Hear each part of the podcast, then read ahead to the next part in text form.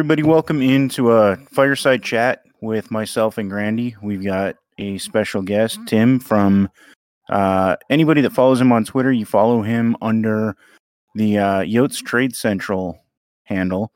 Um, this is going to be our draft primer. Uh, we're going to be talking about prospects, uh, potential uh, news involving Michkov that we got earlier today. And we're going to talk about who we think the Coyotes should go with. We've also got a couple of listener questions later on in the show. And we've got a couple of uh, little bonus questions that I'm going to throw at our guest as well as at Grandy. So, how are we doing tonight? Doing pretty good. Doing pretty good. Getting done with a long stretch at work. So I'm looking forward to that. But how are you boys doing? Doing great, guys. Thanks for uh thanks for having me on. So, Tim, we're going to start with you. Um, last year, you were at the draft in Montreal. Um, I, have never been to a draft. I don't believe Grandy has either. Uh, for anybody out there that hasn't been to one, what was that like getting to go, getting to watch the picks take place, the trades on the floor, just the whole experience? It was awesome. I think uh, pretty much everybody who's interested in the whole process has to go to at least one. Um, I think last year was a pretty crazy first one to go to just because, uh, you know, it was you're in Montreal, they have the first pick, and you're just seeing the commotion of, you know, I, I walk I walk into the arena and I turn to my left, and the first thing I see is Frank Seravalli and talking to some guy. Uh, and then I look to my right and I see the Roberto Luongo just walking around. I'm like, where the hell am I? Like, this is this is insane. Um, uh, and then of course, you know, all the prospects are walking around. It's just, it's just, it feels like a big mixer, and everyone's just kind of like, everyone is so accessible, and um, I think walking to and from the concession stand, like halfway through the, uh, and on day two, um, I passed uh, like Bill Guerin and uh, Joe Sakic just like walking around to and from their tables and stuff um, it's just it's it's a crazy experience. I feel like everybody should go to at least one if you're interested in it. Did they uh did the NHL or the city kind of put on anything that maybe we didn't get to see on TV watching the draft? Um, I mean, I know they show like prospects walking the red carpet and stuff like that, but were there any kind of events or or even even the Montreal Canadiens did they put on anything that made it like an over the top event or was it real draft focus, just kind of business as usual? Um, there was definitely uh I kind of showed up for just before maybe like a half hour before start time, but it looked like people were there for hours. They had like a beer garden, like this crazy outdoor space with like stages and lights and and bands and stuff, and it just looked like people were just literally tailgating this thing. Um, just a sea of Habs jerseys. Half of them had Shane Wright on the back of him already, which I thought was really hilarious. Um, uh, I think I saw two Slafkovsky jerseys though, so those guys definitely won a bet. So, um, but yeah, it was it was it was it was wild. Montreal, obviously, they're they're hockey crazy people in general, right? So they, I feel like Nashville will be much of the same, just more of a party atmosphere than a. I mean, they're quite the hockey town now, but yeah, they're definitely going to probably step up to that too. All right. So, does anybody throw a catfish in Nashville? You know what? Uh, I've been thinking about it. I'm like, am I? Uh, I'm I'm in the top deck. I think most people are in the top deck, but uh, hopefully the the guy a couple rows behind me doesn't get wise and throw a fish and get guts all over me. But Grandy, what do you think? Are we going to see a catfish in Nashville? Uh, it feels like such a Nashville thing to do. I'm gonna say yes at their pick. At their pick, I like it. I yep. like it. I I honestly hope we we see it. I that would be kind of like a a cool thing that you know maybe the fans do that kind of just leaves that city's mark on the draft. So, but without further ado, uh, we got Bob McKenzie's list came out earlier this morning. Uh, just a little bit before we get into the Coyotes uh, picks at six and twelve, and and who he's got ranked there at six and twelve. Uh, the big story is Matvey Michkov coming to the U.S. Uh, he's expected to be here tomorrow, either tonight or tomorrow morning. Uh, tonight being, you know, Thursday night time of recording, uh, or Friday morning, and it's expected that he's going to meet with most of, if not all of the teams in the top 10 and interview with everybody, which kind of goes a little contrary to what Friedman had reported on 32 Thoughts that he was going out of his way to kind of avoid talking to certain teams and almost position himself to go where he wanted. Um, uh, Grandy, originally you were big on Michkov at six. Uh, if he was there, he was your guy in uh, a couple of our shows. I think even had him there in our mock draft. If it's true that he's going to meet with all 10 teams and he's not necessarily pushing for one specific team anymore, are you back to taking Michkov at six? For me, absolutely. Simply because I believe that the talent level is unmatched by anybody else you could take there. He we forget just how dominant this kid was uh, when he was playing in international tournaments and when he was playing against his peer.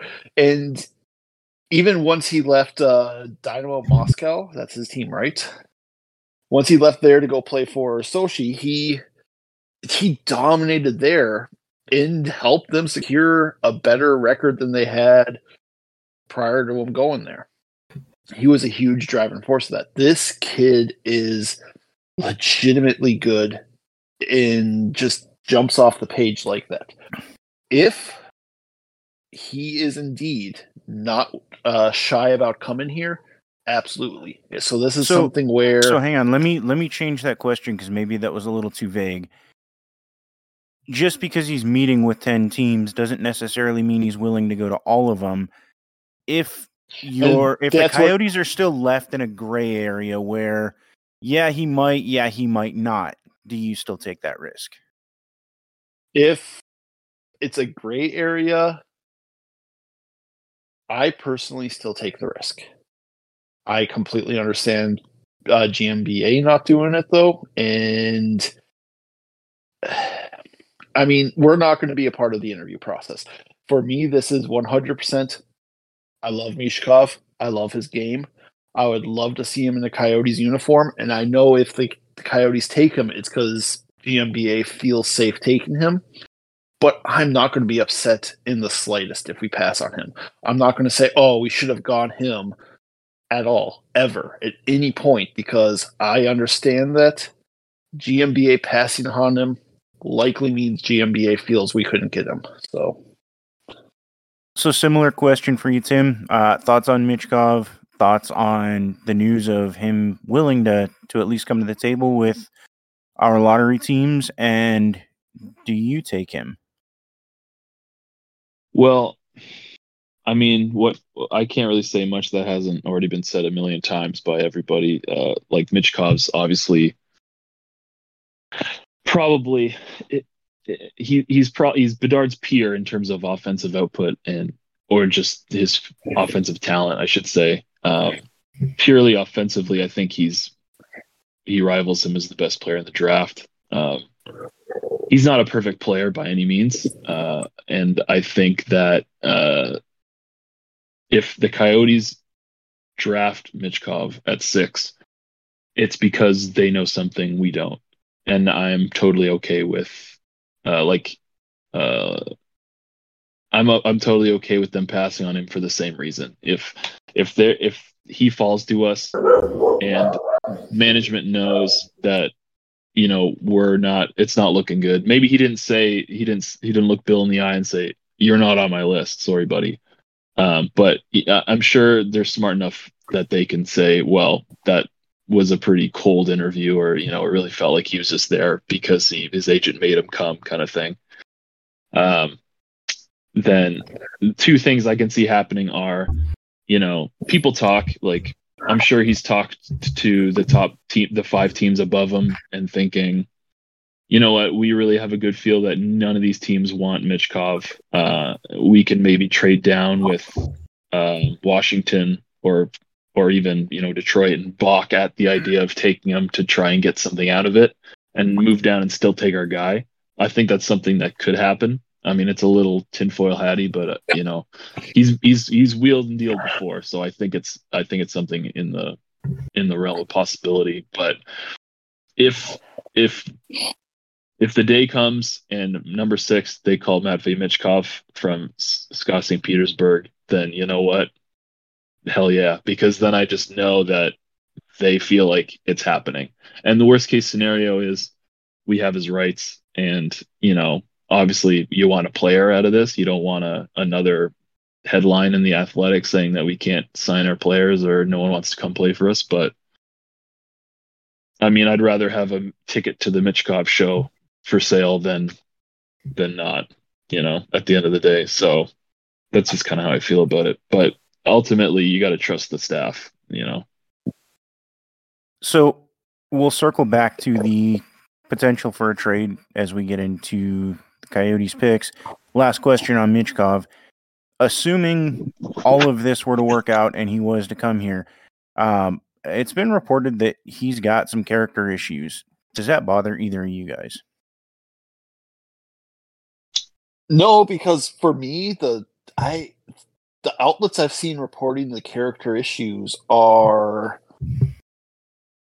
questionable at best even Bob McKenzie today, I was listening to the PHNX show that he was on, and even he today was kind of the same, made it seem like, yeah, these aren't really all that there from everything he's heard. He's got great character. Um, so for me, I'm not too concerned about that. It's Russian kids always seem to get labeled with the bad character, no matter no matter what, and I don't I don't understand that. Tim, your thoughts? Yeah, you know, it's unfortunate because uh, even in the past, you can, in a much more severe degree, you can see scouts using that same kind of uh, language to try and put down a uh, player that, you know, maybe they discriminate against straight up.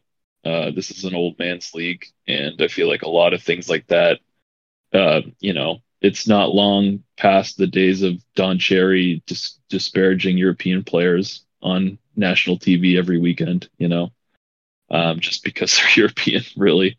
Um, and I'm sure there's a lot of old old head mentality like that still in the league. You know, they see a Russian kid who's got the the fucking the world on his shoulders, and they go, uh, you know what? Like he has some opinions where he wants to go, or you know, maybe he he maybe is a little arrogant. You know, these kids have been told they're they're the greatest thing since sliced bread, you know, since they've been playing their 13 year old year, half of them, you know. So maybe he does have a little bit of a complex, but at the end of the day, there's a lot of players in the NHL that are assholes. so it's you know, and and the ones from uh, King City, Ontario, or you know, some little small town in in uh, British Columbia are never going to be scouts aren't going to be saying they have character issues yeah, I think the same thing uh, was said about Brad Lambert. Um, famously, just plummeted. He was he was up and down the rankings, but he plummeted to the Jets. I think at 30th overall. Um, and you know he looks like a fantastic player, and you haven't heard a peep since about his character issues since he's come uh, since he's come over from uh, uh, Liiga. So you know I don't buy it. I think uh, I think it's old head scout stuff uh, really, at the end of the day. Um, and it's unfortunate because, well, could be fortunate if he falls to six and we get, you know, the best player we've ever had in our franchise history. Then thanks, I guess. But uh, yeah, I don't, I don't buy it. I really don't buy it. Yeah, I'm gonna agree with you guys on the character stuff. I, especially with what you said there, Tim, about it being kind of old heads talking about, um, you know, basically just players that they don't like from certain regions. Um, it is a well, real it's a sensitive topic too, right? Like the the whole Russia thing. Like, oh yeah, the, geo- the geopolitical way. climate right now is terrible, and and let's say maybe Michkov's got some, you know, uh, national pride, you know, being a Russian born player and wanting to come play in the NHL, play in the best league. He's still Russian. I mean, if if you were, let's say, you were drafted into a European league and you were coming from America and and you were proud of the United States and you said a couple of things that maybe weren't so agreeable in Europe, you know, that that could be taken by a European scout who's scouting you for a European team as a character issue. If if it kind of goes Certainly, yeah. against the grain of what's acceptable where you're playing. So for all we Mhm. know, those are the character issues that are being brought up. Right. And we'll never we'll never And- know, right? and- we're not we're not the guys in the room. We're not the guys we're not the few people he's letting come interview him or talk to him at the rink. And you can you can read into all that all you want, but at the end of the day, it's we, we're just never gonna know till it's too late, really. So And another thing with Michkov is I don't think there's any question at all that this kid is cocky. He is definitely cocky. And that tends to rub some of some of the old heads the wrong way. So yeah.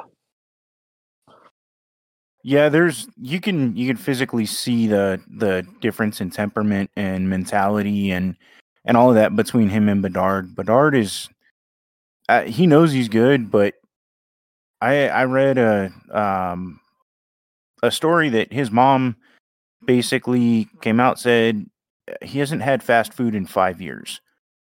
Um he holy you know the, the way he carries himself the way he acts the way he trains he he knows what it takes to be good. He's very humble in himself. Um he knows that you know what you put in your body affects how you play how you are how you grow and develop. Um that's that's a very adult and very humbled mindset. It's it doesn't have that cockiness. You can be a great player um but you can understand that you didn't get there on talent alone and you don't stay there on talent alone.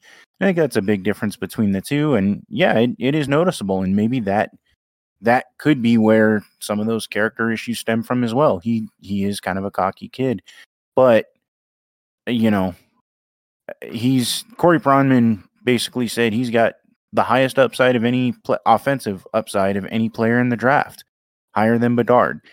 If you're being labeled with things like that, I get where that arrogance comes from, especially at that age. You know, it's it's hard to be humble when you're you're that young and looked at as a phenom like that. So, but moving on to pick six and pick twelve, we'll start with pick six. Um, right now, as of right now, um, Bob McKenzie's lists come out. They have Ryan Leonard at six.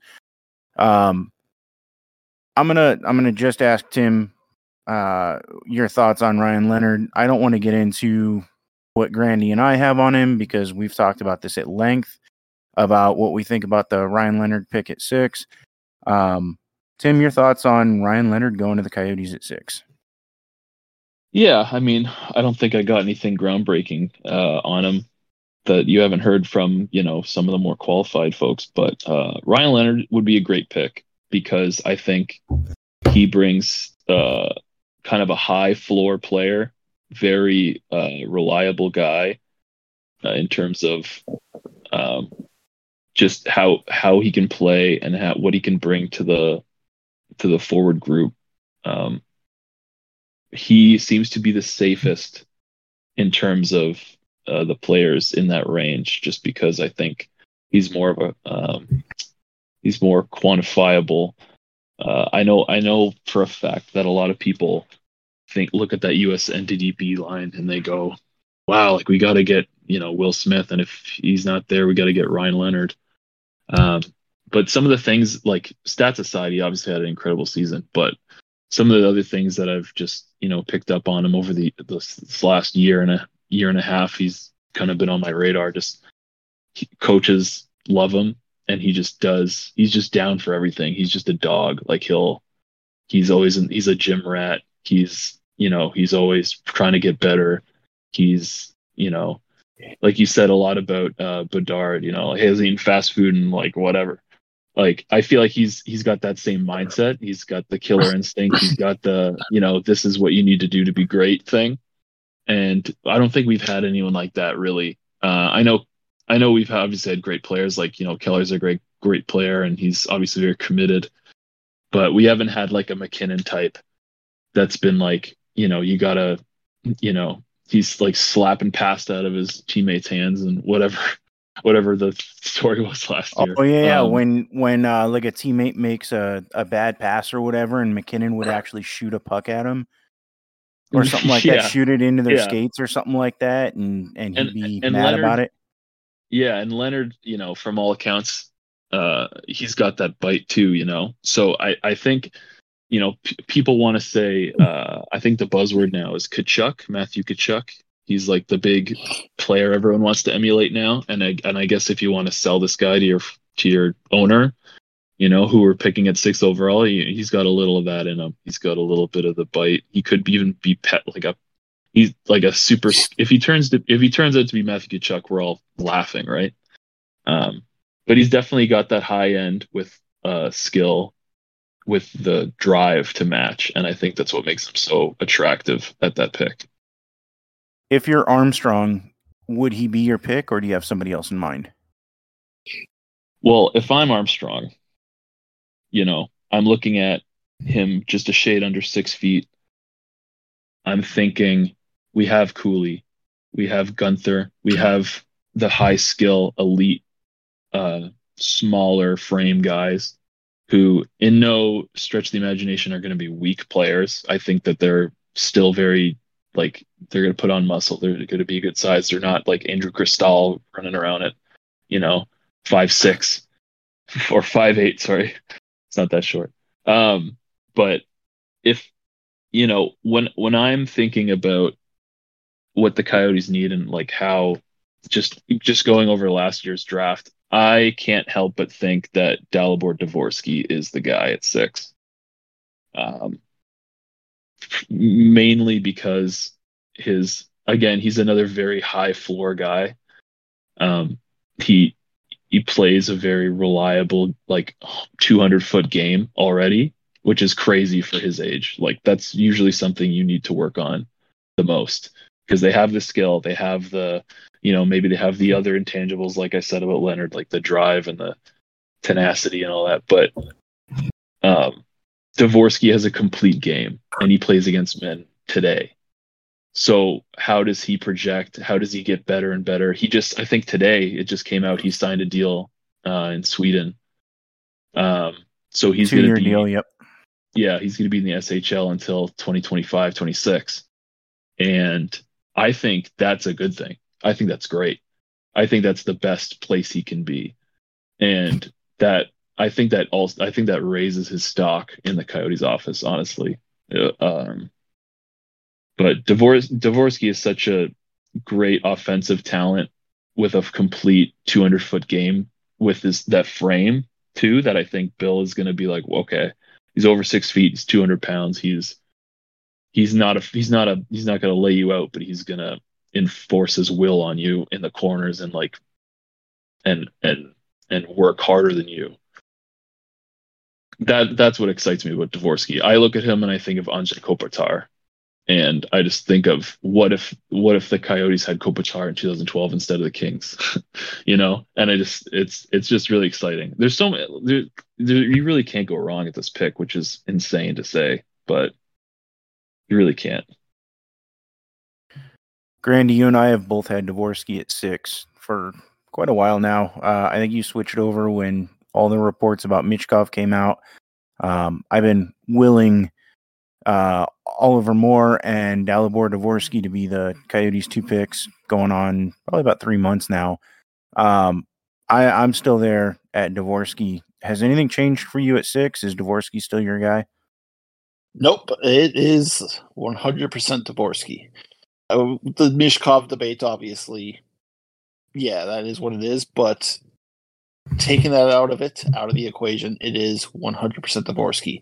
He would be number one on my board. I think he gets a lot of criticism about his offensive game and the potential that it may not be all there, but yet every time he's played against his peers, his offense has held up and been some of the best in those tournaments.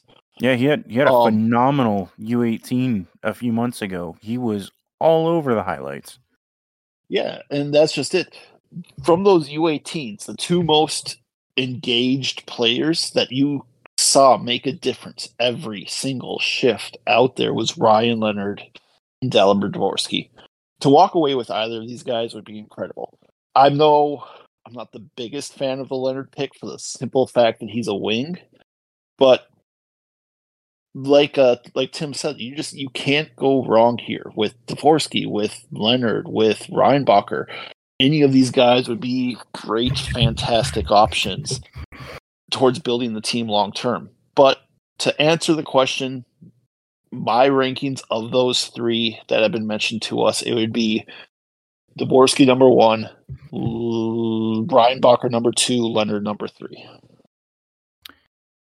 All right. So before we move on to potential trade down and pick 12, um, we have a listener question from Major Nelson. Um, assuming the top five go as planned, in whatever order Bedard, Fantilli, Michkov, Carlsson, Smith, who's the name that GMBA could say with the sixth overall pick Wednesday that would cause you to want to throw the remote at your television? Grandy, go ahead. honestly, this is a really tough question because it would have to be a pretty substantial reach for me to get really upset to, uh, to that level. If it wasn't one of those three, I'd be slightly upset, but also understanding. It's even after those three, that I think there's a teardrop, but it's not a significant enough one to make me that angry. I think you'd really have to reach on a guy like a Samuel Honzek or someone of that nature for me to really feel like that. Tim? Oh man, yeah. Uh, I was like, I was looking, I was just like thinking, yeah, I wonder who would make me like actually mad because I don't think I've ever gotten upset. I always like even the Soderstrom pick, the Hayton pick. I was always, you know, very like, okay, all right, I like, I like it. Let's see where this goes. You know, I always talk myself into it, and I'm always because I, I'm, I'm always under the understanding that these people know more than me. They want the same thing as me. They want to make this team good. So I'm just I'm along for the ride. But as soon as you said Samuel Honzek at six overall, I was like, oh man, I would be so I would be like, whoa, buddy, because because not only is that a guy that you could get at 12 if you wanted, I feel it's just it's still just like, oh man, even that's a bit of a but yeah, I like I said, I I like to be very I like to be very optimistic. Uh, I think I think if they go up there, I think a realistic name based on some people's lists, definitely not mine. Um, some public lists have Colby Barlow very high, and if they called Colby Barlow at six, I would probably turn my TV off. Well, I wouldn't. No, no, not turn my TV off. I'd leave the arena. Um, You wouldn't even wait for pick 12?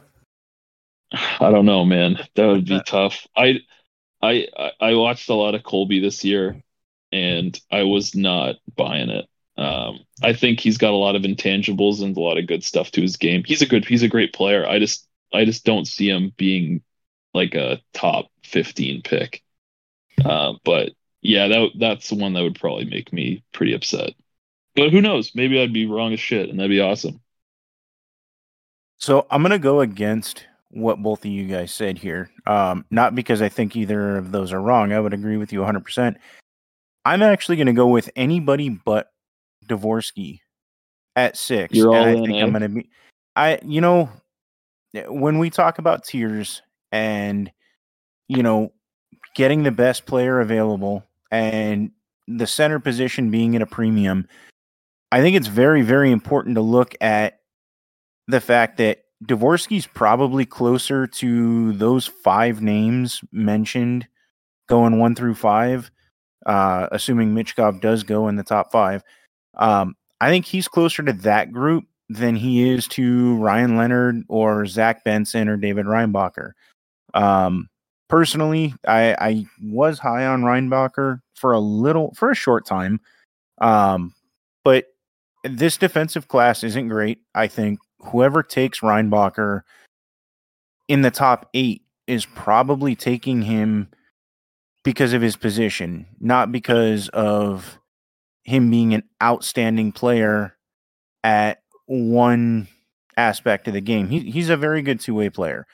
I, am not saying he won't be a, a top pair defenseman in the NHL, but you're not getting a cornerstone number one guy at defense in this draft based on everyone's projections right now.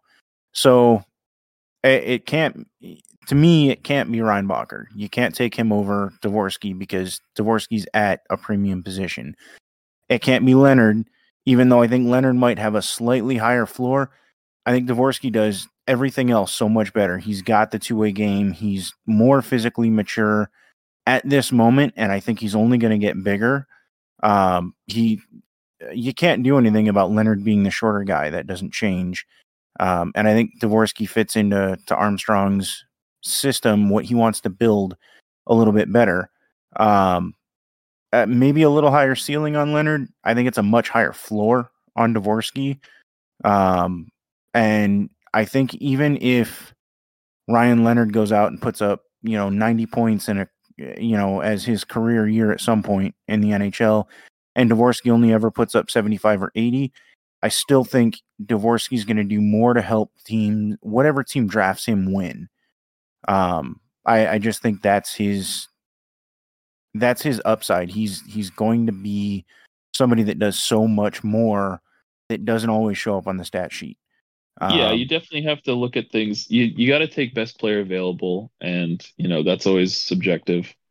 Um, but we saw we saw last year the Devils in second.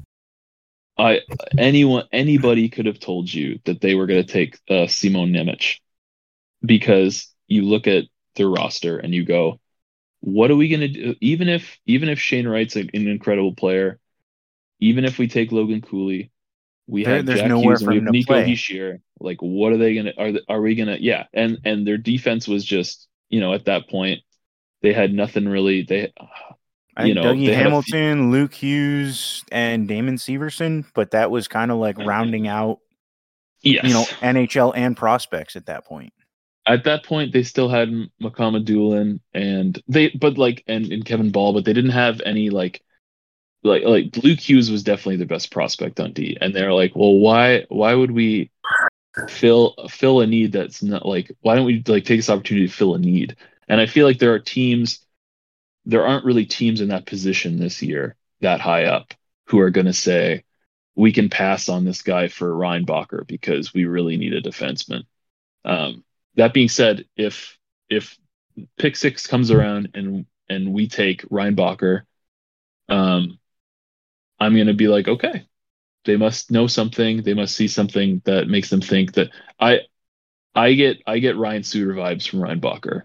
And I think that that's a strong, that's a strong kind of comparison. I don't like comparisons to be, to be honest, because it pigeonholes players and it makes you think, well, if they're not this, then they're, they're, then they're, they're a bust. bust. Yeah, I get you there. But but I really I I truly believe in uh, teams needing a defenseman like that where they can play half a game for you. They can play in every situation for you. They might score 10 goals in their best season, but they're going to be putting out every fire. They're going to be skating up and down, joining the rush, breaking up passes in every zone. Just, and that's Reinbacher to me. So if we walk away with Reinbacher, I am okay with that. Um, but yeah, it's it's definitely not a year to it's definitely not a year where I see a lot of teams going, well, you know, we can really pass on this Ryan Leonard kid. Um, yeah, just the way oh. that the makeup of the top 10 is not that for me this year. So, Matt, let me ask you this. You'd be upset if we passed on Dvorsky. Let me say, let, let's say we went Ryan Leonard there. Would you then be okay if we went Oliver Moore at 12? Well, it still doesn't change the pick at six because, quite honestly, when it comes to where a player plays in the NHL, uh, you know, whether it's center or wing, I, I don't think it matters. You have to have guys who can play center because they can also play wing. You can't take Ryan Leonard and go, we're going to teach him how to play center. Um, I anybody that followed Dylan Guenther, you know, his first year after his draft plus one year, Um, Edmonton tried him at center for about half the season, and his production stayed about the same, but it wasn't a good look in in de- trying to develop a two way game for him. It's very difficult to to get the same type of two way play out of a winger unless you're talking about a you know Brad Marchand, Mark Stone, um, you know those those guys do everything and they play on the wing, but it's it's a rare thing. So to me, yeah, I'd still be upset. I'd so much rather see them take Dvorsky and Oliver Moore and figure out which one of them, or even Barrett Hayton, or you know whoever might have to play on the wing at a later time. That to me makes so much more sense because if one of those two doesn't pan out, you still took two of them. Yeah, and that is why Dvorsky to me is still clearly above those other two. We've talked about it many, many times. When it comes to me and draft rankings, I don't necessarily believe in a 1 through 32 ranking. I think it should go by tiers. And then your tiers get sorted into positional importance and team and area need. And I don't think the Coyotes are at a spot in their prospect pool to draft by need bringing up the Devils being able to draft by need last year, they had been drafting high for what seven years, getting these great picks, getting these prospects added, multiple first round picks some of those years, building that they literally pool. They literally had to get the draft uh, lottery rule changed for them. Yeah, that yeah. that was the third time they moved up in what five years. They got Hischier in 17. They got Hughes in 19. And then they move up to second and get uh, Nemec in 22. So, yeah, I mean, that's that's unfortunate yeah. if you're a Coyotes fan who, you know, we've never had any lottery luck whatsoever. Columbus, same scenario. Um, when you, I, I don't want to call them a bubble team. Last year, you know, sorry, two years ago, I guess at this point, going into the draft. Um, I don't want to call them a bubble team, but they were what 13th was their pick originally, and they jumped to second. So it, it's not like they moved from fifth to second because they were a bad team. They were, you know, on the cusp, despite the fact that everybody in the East that made the playoffs had 100 points. Um, they weren't a bad team. And they were a young team who was getting better. They were already coming out of their rebuild. They were probably going to make their last lottery pick. And it just so happened that they won the second lottery spot. So yeah, that that's a scenario where you can you can fill a need.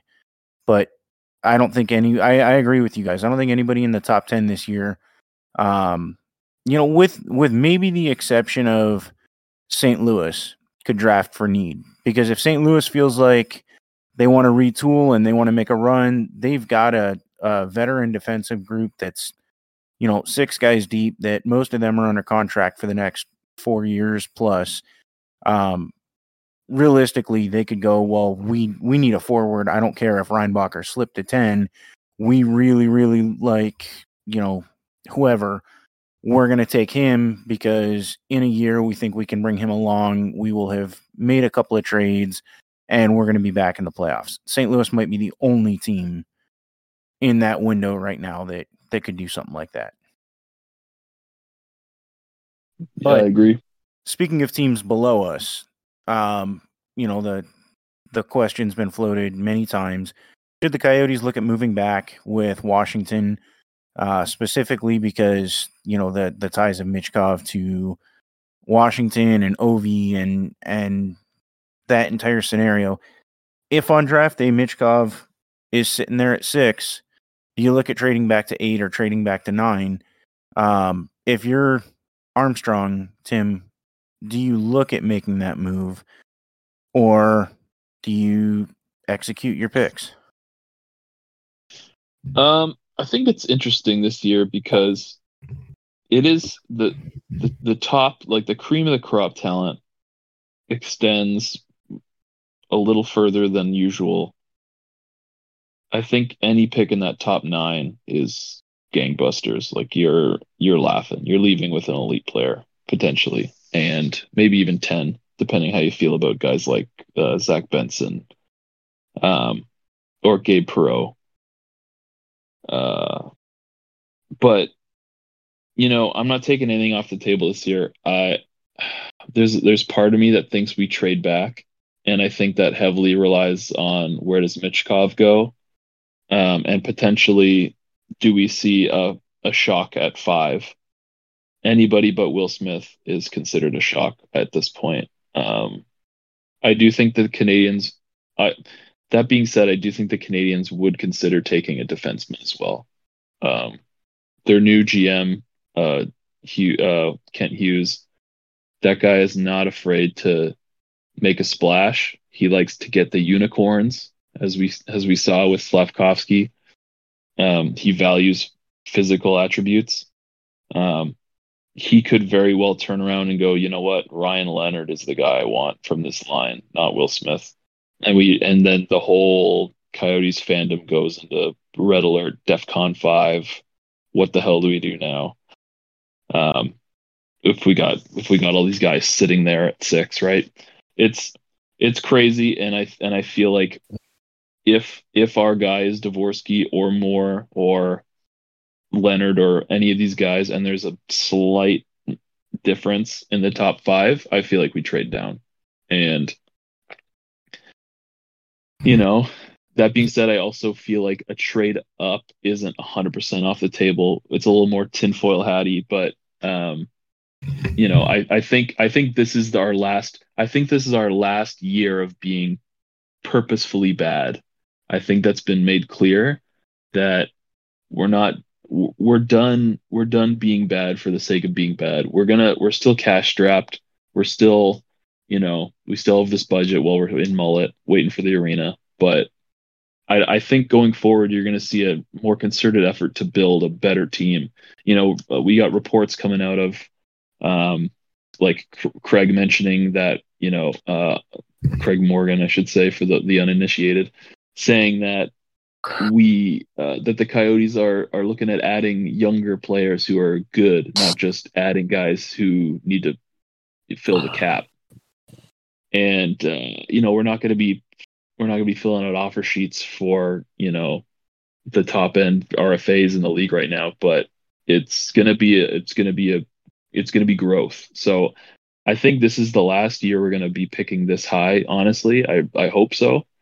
Um, and Bill's going to make the best of it, whether that's trading up to get the guy, trading down to get the guy to get more assets.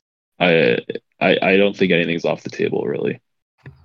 So before we get to Grandy here, what would it take from Washington? What what kind of value would you have to get to move down if you're in Armstrong shoes? Well, that's an interesting question. Um, just because you know Washington historically doesn't have a very impressive um, prospect pool. Um, they do have their firsts uh, for the next couple years, so you know if if we get a future first for them to move up, if if they if they move up to get Michkov from us, then they're going to have to turn their pockets out and i think they know that and i think they don't care really realistically there's a lot of these rumors that you know we talked about it that Michkov is you know kind of choosing his fate and he's going to like will his way onto a team but at the end of the day if somebody calls your name then you're done and i don't think that's something if he re- really wants to go to washington if that's the if that's true I don't think that's something you leave to chance. I think your your agent is calling, saying, "Listen, you got to make this happen, or else you're gonna you're gonna miss out. We're gonna miss out, and everyone's gonna be upset." So it's got to be future picks, unless we got scouts saying, you know, I really like Connor McMichael, I really like Hendrix Lapierre, like I really like, you know, some of these bigger names that they've been taking uh, the last couple years that have been fine, you know, um, McMichael, I mean, those guys just won a championship for Hershey this week. So, you know, maybe they got something, some good viewings there that they like. Uh, some pro scouts saw them, but, you know, it, it'll have to be future picks, which I wouldn't hate because, you know, this team doesn't care about winning anymore. They care about getting over to the goals record. and then when Michkov shows up, good. That's that's just icing on the cake. Um, when him and uh, Maresh Miroshnichenko, if I'm not pushing that name, um, uh, that's pretty much their future. So uh, I'd say give me all the future first you can handle. Grandy, same question. Would you look at moving back, assuming Michkov's there at six with either Washington or Detroit? So for me, it would have to be a hell of a package because one thing that Bob McKenzie said that really intrigued me as a big fan of Dvorsky already was the amount of people or the amount of scouts he had say that they actually think that this is a super six with Dalibor Dvorsky. Now, if he's not there, then absolutely I'm trying to trade back and just taking whoever's left from that tier. But if he's I'm just taking my guy unless I get given an offer I can't refuse. So it it would 100% have to depend on the price, and it would be, as Tim said, uh, first round picks in the future. Yeah, I, I want to clarify. That's literally it, it would have to be like an insane package. It would have to be like, you know, turning the pockets out.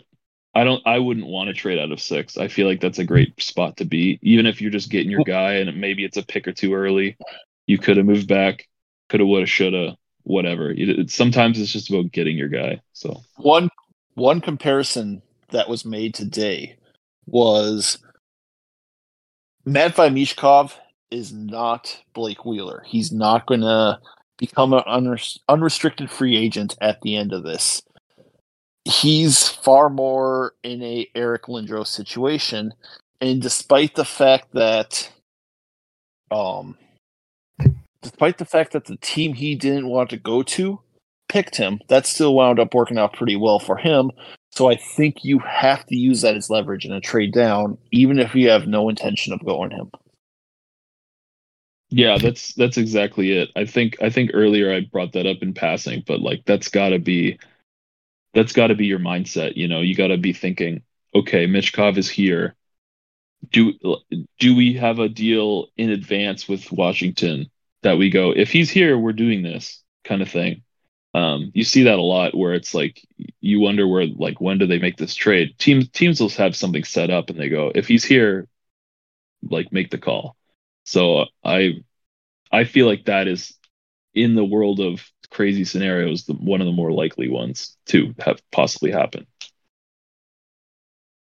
Yeah, I'm I'm with you guys. I I just don't see a scenario where I would like to see Arizona trade back from 6. There are some unbelievable but becoming more and more believable each day theories out there about who's going where and and how it could cause a lot of players to potentially slip. Um, there's plenty of rumor that San Jose would love to get a defenseman in the draft this year. They could potentially be a team that trades back with Washington, and Washington steps up, grabs Michkov, and San Jose looks at Willander or Reinbacher if he falls that far. Um, they could just shock everybody and take Reinbacher at four um, you know, like Tim brought up, Montreal could be like, well, you know what, we're going to take, you know, Ryan Leonard here because Kent Hughes is that kind of guy. He's the guy we want off of that line. And all of a sudden, Will Smith and Matvei Michkov are sitting there at at five or at six. In that scenario, yeah, Washington's got to give up. They got to turn their pockets out. They've got to sell the farm because – I know if I don't take Will Smith at six, he's going at seven to Philadelphia. So yeah, maybe I'm still getting Dvorsky at eight, but would I rather have? Uh, you're you're looking at the trade as well. I'm getting this, but I'm also losing Will Smith. I'm I'm getting Dvorsky. It's still a great player, but I I'm losing the opportunity to take Smith. So I, I agree with you guys in every scenario if there's six real good players here, and let's say Michkov is the only one of those six left at six, take him. Uh, because let's say absolute worst case scenario, you can't get him to sign with you. I promise Washington is still going to want him in two or three years. Uh, Yeah. they're they're I'll- not they're not going to not give you what you want for him. And even if Washington's bad and they've got another top 10 pick in 2025, they're going to give you that with more to get Michkov. So you just take him at that point if he's the only one of those six left. Absolutely. And all that being said, you know, I've uh, recently I've been having conversations with NHL scouts um, on Twitter or however they reach out to me. I reach out to them. And what I hear every single time is we have our list. It's done. And w- this this high in the draft, you don't deviate from that. You know, if if a Will Smith appears, you know, we might have to recalibrate, but this decision's already been made weeks ago. So it's going to have to be something totally crazy for anybody to, you know, for the Coyotes to take anybody who they don't already have like decided that they're taking. And it's just up to us to buckle up and, you know, hope it's the guy we want. So, um, You heard it here yeah, first, guys. Tim thinks that nothing's going to go the way it should on draft day. Connor Bedard falling to six. Arizona getting Connor Bedard. that's right. That's right. Absolutely. All right. So pick 12. Um, little, a little bit of a, a drop off here. We're basically at, I guess, what you would call the bottom of maybe, maybe the bottom of tier four. Um, who do you guys like at 12? And do you think at this point, because you've already executed a pick at six, you can start looking a little more for need? Um, especially if you're trying to become a little more competitive. You're not picking inside the top 10. There isn't quite the guarantee you're going to get the elite player that there is at six. Um, who do you like? And do you think it kind of changes the, I don't know, the mindset going into the pick because of where it is? Grandy. There's so many options that you I really, really like at 12. Um, as far as the mindset, I think it's a wait and see type approach. If it's all it's all going to depend on who's there, who falls, because this draft is so incredibly close. Once you get past the first eight, nine names, um, if one of those eight, nine names are there, you you take them, regardless. If they're not, then take an area of need. Um, but there's so many names here. Uh, I really like Tom Willander. I don't think he'll be there, but if he is, that would be an incredible grab that gives us a probably second pairing defenseman still, but just a rock solid, steady guy who's one of the best skaters in the draft, especially at his position, for years to come. Um, another guy again may not be everyone's cup of tea, but Matthew Wood.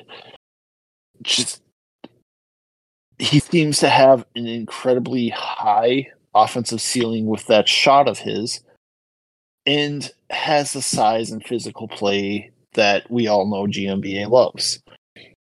Um, Oliver Moore.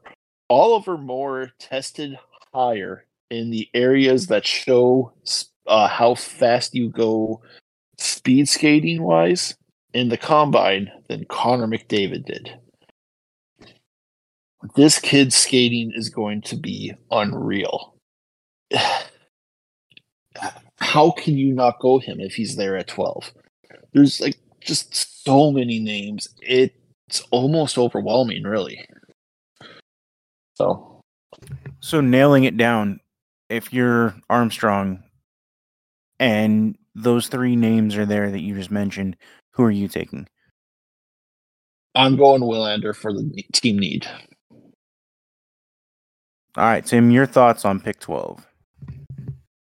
Yeah, you know, the deviation this, you know, the deviation starts a couple picks before, you know, 12 it, it'll- that's where this typical draft is going to start going off the rails and everyone's going to start holding their heads in their hands like, "Oh my god, where's this going now?" Um and I think it's I think it depends on a few things. I am firmly in the camp that in the of the belief that we are trading for another late first or we are trading for an early second or another second in general. Um, there's obviously a history of that. We have so many thirds. We have we have players still that I'm not convinced um, are staying. We have players. There's players that I'm not convinced aren't going to end up on our team as cap dumps. Uh, there's just so much that can happen between now and then. If we get a later second or a earlier second and a la- or a later first, depending how you feel about the D market, I think we go forward again. That that being said, I think we take a swing on a smaller guy or a lesser known commodity. Um, my personal opinion in that range. Obviously, if Moore or Benson are there, I think those are slam dunks at that pick. Andrew Cristall is a very risky. You know, it depends how you view Cristall. I'm I'm very high on Cristall. I have him 12th on mine. Um, I'm also very high on uh, Eduard Sale, the winger. Uh, the uh, Czech winger. Um, any of those guys, I'd be very happy with. Uh, alternatively, if if we do, you know, none of those scenarios happen, I if if we're staying pat at these picks, if that's the plan, I think you have to take a defenseman here, um, best defenseman available, strictly because that's just a huge, huge, huge pitfall on our roster. We have, you know, no top end defense prospects really. Uh, you know, you can't really consider Moser a prospect anymore because he's been in the league since he got drafted. Uh, you know, I I have uh, Sandin Pellikka higher than uh, Willander, and I could be convinced they're in the same tier for me though. I can be convinced otherwise. Uh, I would be happy with either. Obviously, if Reinbacher's there, if that's if we leave with Dvorsky Reinbacher, then I'm just I'm I, I'll, I'll have a grin on my face for the next three years. But you know, I feel like the why I bring up those late trades or the trades for the the picks a bit later is because I feel like the cluster of defensemen sitting around the late twenties uh into like even the early forties is just so dense. Like there's depends how you feel about Mikhail Gulyayev, who uh who uh, what's it called analytically is one of the best prospects in this entire draft. But again, he's MHL Russian player. You know, not sure how he's going to transition.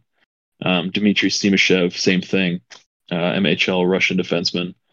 Um, and then how do you feel about Maxim Strbak, uh, the big Slovakian six foot four or six foot two unit that I feel is definitely a, a Bill Armstrong pick. Um, and then you got the more skilled guys, the Dragiceviches, the you know the Molendyks. That cluster of players, I think, are all going to kind of be there in the late first, early second, and I'm not convinced that that's where you go shopping for defensemen. Um, just in terms of pick value, right? Because you can't just take a defenseman at 12 because you need a defenseman. They also have to be worth the pick.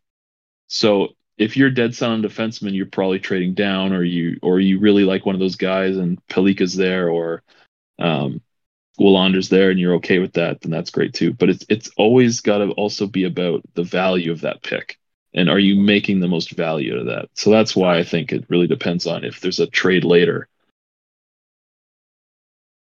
That's fair. I I can agree with both of you guys on those. Um, to me, it's Oliver Moore. Uh, I I want to say four months ago, uh, when he was a little higher ranked, I wanted him at six. Um, that that's not because I think he's you know head and shoulders above anybody there, but I don't think there's that big of a drop off between him and a guy like Ryan Leonard or uh, Reinbacher. And now you know there's there's the thought that Oliver Moore may not go until the mid teens. So him being there at 12, if he's there, I think you have to take him. Um, this probably doesn't factor in at all, but um, he's going to be a teammate of Logan Cooley next year, and to me, that's that's even more incentive to go out and get him. Um, because now you're going to start building chemistry between those two at a college level. And you could potentially see both of them in the NHL next year. Um, that gives you a head start on your rebuild, honestly. So I do like him for that, but I I've always been a proponent of guys who can skate. Um, going all the way back to when I was elated. Um, uh, sorry, not elated. I was flabbergasted that the Coyotes took Dylan Strome over Mitch Marner, and it it wasn't one of those like ah this is hindsight whatever. I I watched Max Domi at London, and the whole time I'm like, come on guys, he plays on the same freaking line as him. He's been better than Max Domi. He's been better than Christian Dvorak, who you've also drafted already. Go get him. Take him. He's there. And they went Strome. Yeah. And the big knock on Strome was Strome's a phenomenal mind. He's got a shot, you know, but he doesn't skate well. Ever since that, skating to me has been the number one thing I look at in a pick. I loved the Clayton Keller pick. I love the Jakob Chychrun pick because those guys skate really well. I like the Barrett Hayton pick because, and th- as weird as it sounds, I and I know Tim, you said you don't like making comparisons because it pigeonholes guys. What Oliver Moore was asked to do this year, and what Barrett Hayton was asked to do his draft year in Soo, were very similar. Play second line um, to a better center at the time. I, I believe it was Morgan Frost for Soo. Um, play behind that guy, kill penalties, be a two way guy, um, and and chip in on offense. But you're going to be a matchup guy. And Oliver Moore did everything the that Barrett Hayton did, but he did it much better. And he's a much better skater, and he brings a little more offensively. So to me, if Oliver Moore is there at 12, uh, you you've got to be like jumping for joy there because you're going to get the best skater in the draft. Logan Cooley's a phenomenal skater. You've got two unbelievable centers down the middle.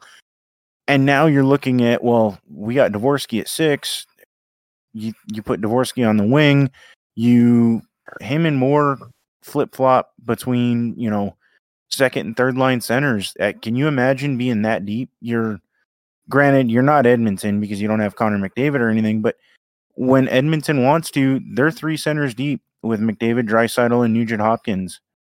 If you if you had three guys that were all, you know, mid first line to high end second line centers playing all three lines down the middle, you are built for the future for a long time.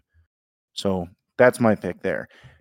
Tim, I would like to say phenomenal, phenomenal call on the defenseman there at the end of the second or end of the first round, beginning of the second. Um, I'm a big fan. The one guy that you didn't name, I'm a big fan of um, Jakob uh, Dvorak. Um, I believe he's like six three, just just under six four, um, Mhm. 200 pounds. Um, more of a defensive defenseman, but skates pretty well, can move the puck. There's a lot of those guys that are sitting there in that 25 to 45 range. So I think if if you are in the mindset of well, we've got four third round picks and we've got four second round picks next year, um, you know, we could always flop second round picks with somebody. We could throw in a third round pick to sweeten it, get the deal done. You can move up and and take a, a second defenseman at that end of the first round, beginning of the second round range, and you get two guys that might fill your team need right there. Uh, yeah, absolutely. I think, I, I think, you know, like 12 is so hard to predict or, you know, even like imagine what could happen just because the, the seven, eight, and nine, it will seven to 11 essentially is the no man's land of all of these teams, you know, have a story. Um, the Flyers, new GM, Daniel Briere, is he going to be afraid to take a small guy? Probably not. Maybe Zach Benson, you know, that's their pick. Washington, you know, Michkov. Everyone's saying Michkov all year, essentially. Um, if they go any but anything but Michkov, uh, the whole world's going to blow up.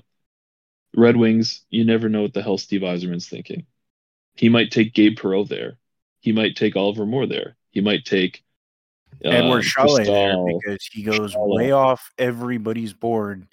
I can you guys remember when he took Mo Seider at eight, Yes. and Seider Yes. was projected to be like the fourth or fifth defenseman to go, Yeah, and and he was the first defenseman to go.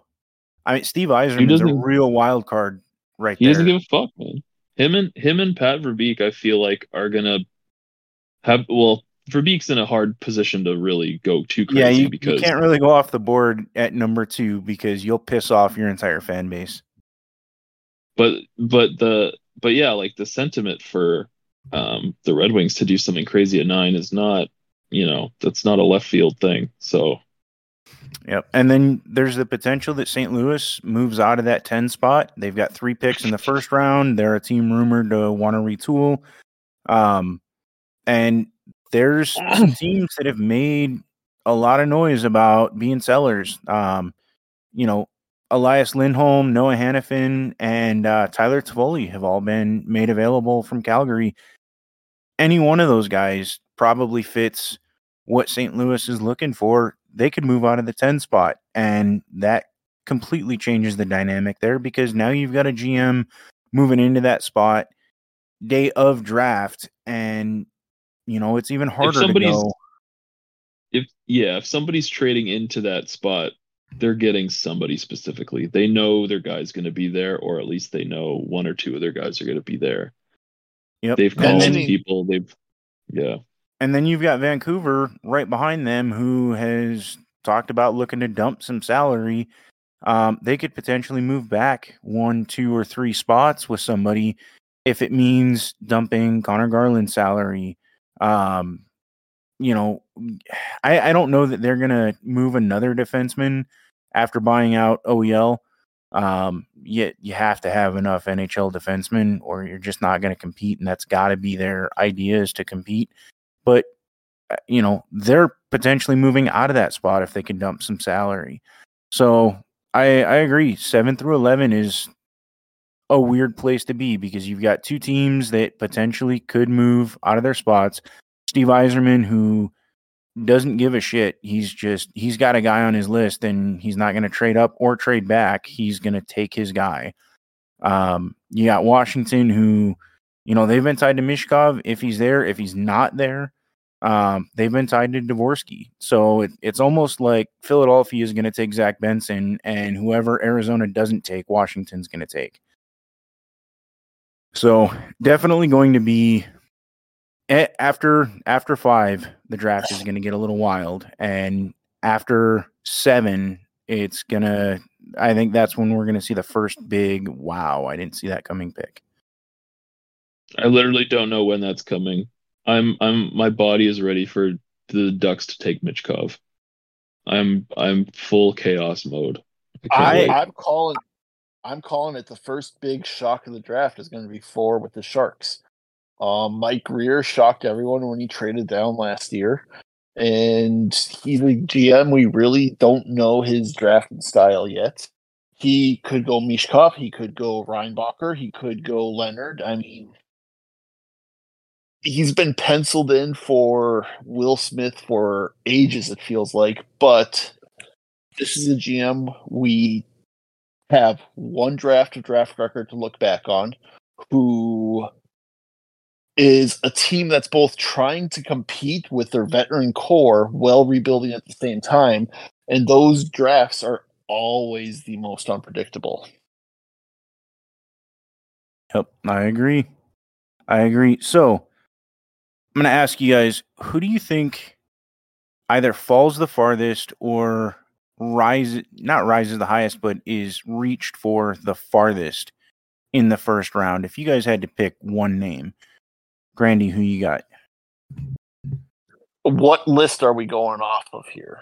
Just uh, it can be off McKenzie, Pronman. They're they're all relatively close. So I I would say you know who's the guy that is rel- you know a consensus late teens pick that falls out of the first round or somebody that we thought was going to go in the second round that might jump up into the late teens early 20s um, you know or somebody that was supposed to be a top 10 pick that falls to 18 or something like that just your your stretch pick what would it be Uh, that's so for guys falling. The guy that seems to make the most sense falling to me is and Cristall. I could see going anywhere from second round, third round. Are unpredictable at the draft and he had a rough end to the year that just adds further bits to his unpredictable unpredictability. Um, as for guys, that's that's a good question because that is one where we'll we'll come back to you on the rising one tim yeah who yeah. do you have? So a guy that I think is going to go much earlier than, um, I guess if we're going off of Bob's list, uh, something something in my heart of hearts tells me that uh, a team really, really, really, really wants uh, Mikhail Gulyayev, and oh man, I don't know where it's going to be because it's such a traffic jam up there, but I can see him I can see him going very early in the first round. Um sorry, I shouldn't say very early, but much earlier than I think I think I think Bob has him at 23 now, but for the longest time this guy wasn't really on much people's radar. Um Uh, he, I think he was an early second round pick for most of the year. Yeah, and I, I think Gulyayev is a very, very. Um, I think there are people in this league that possess a pick in the top 15 that would want him, is kind of how I'll put it. Um, he's an incredibly attractive prospect, and I think wherever Michkov goes, that will reflect where he goes, because I think that will just be the Russia, you know, the general s- census of the where everyone thinks about Russia. But um, I think a guy that's going to fall very far. I think Cristall is a good answer because you're right. It's very, very, very hard to place guys like that. Um, I think Riley Heidt is a player that's Bob has him in the 32nd. I I don't know if that guy. I don't know if he gets taken before the late in the second. Um, there's a lot of players that are very similar once you start get a lot of centers, especially once you and uh, and centers and wingers, that once you start getting into that late twenties, where they all kind of, um, it becomes more of a teams will have their guy.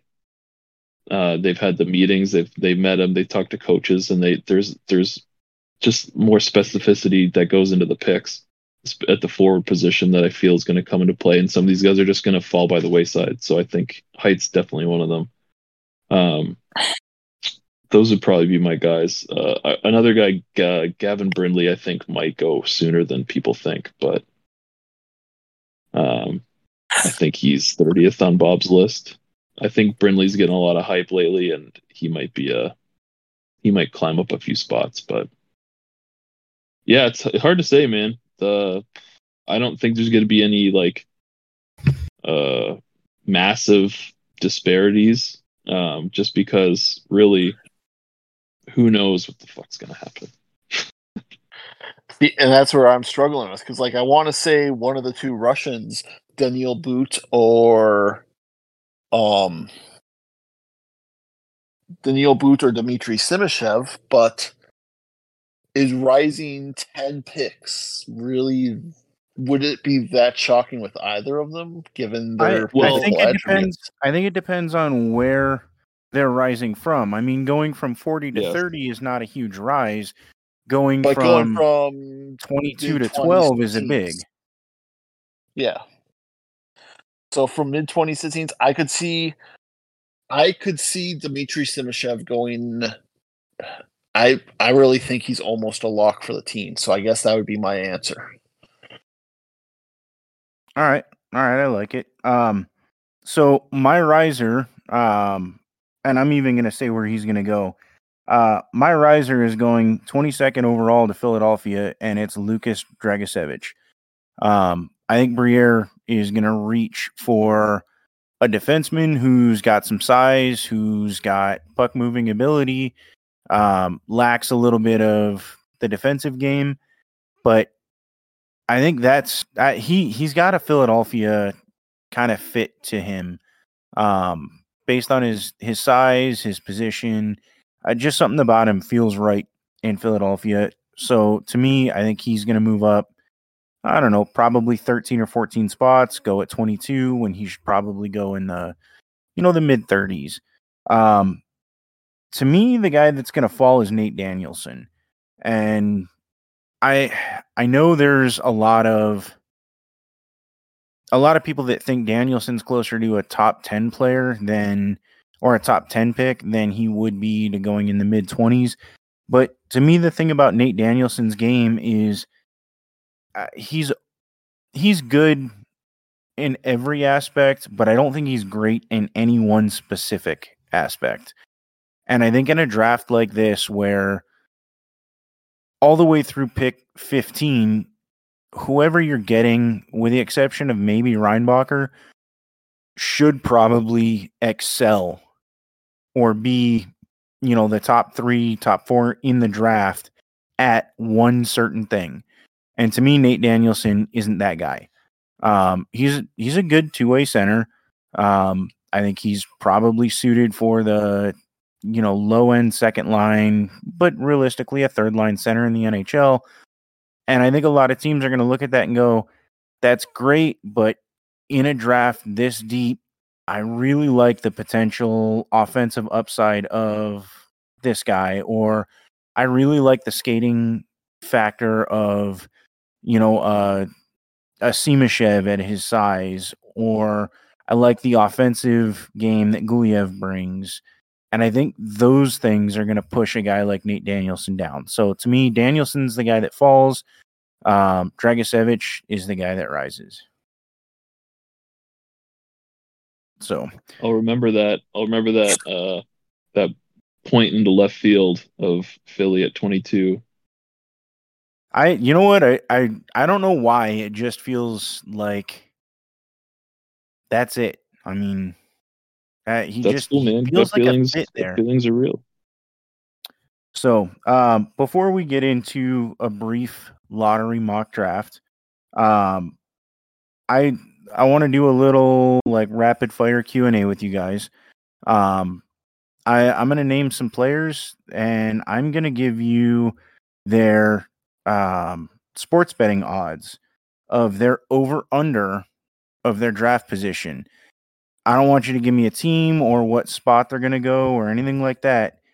I just want you to give me the over or under on the number that I give you. So we're going to start with Axel Sandin Pellikka. He's got an over under of 14 and a half. Tim, Uh, I'm gonna say he is going uh under. No, over. Over. over. All right. Grandy. I'm going to say over as well. All right. Colby Barlow, 16 and a half. Under. Yeah, I'm gonna say under. Under. All right. So his odds to go under minus 160. So Vegas agrees with you on that. On Sandin Pellikka, the over minus 135. So they agree with you guys on that as well. Um, all right, let's go. Eduard Sale, 22 and a half. Tim, 22 and a half. I I think I think over. Grandy, I'm going to say under. well, Vegas agrees with Grandy at minus 175. Or I'm sorry, with um Tim at one 175 that it's over. Did I get that right? Or did I just mix you guys up? I literally was just No, thinking, I I was s- like, wait, did I say over? Or did I say over? Nope, sorry, that, that was I said Grandy. I was right the first time. Yep. 175 uh, over 22 and a half with Grandy. Let the Um, record show I meant to say over, but I'll take the L. I All said no. I did. I said under. You said over. So Oh, all right. Well, then it was Tim. All right. So Wow. It's, So it's now that- now that 12:30 we have all- it's twelve thirty in the morning here, so I'm losing it.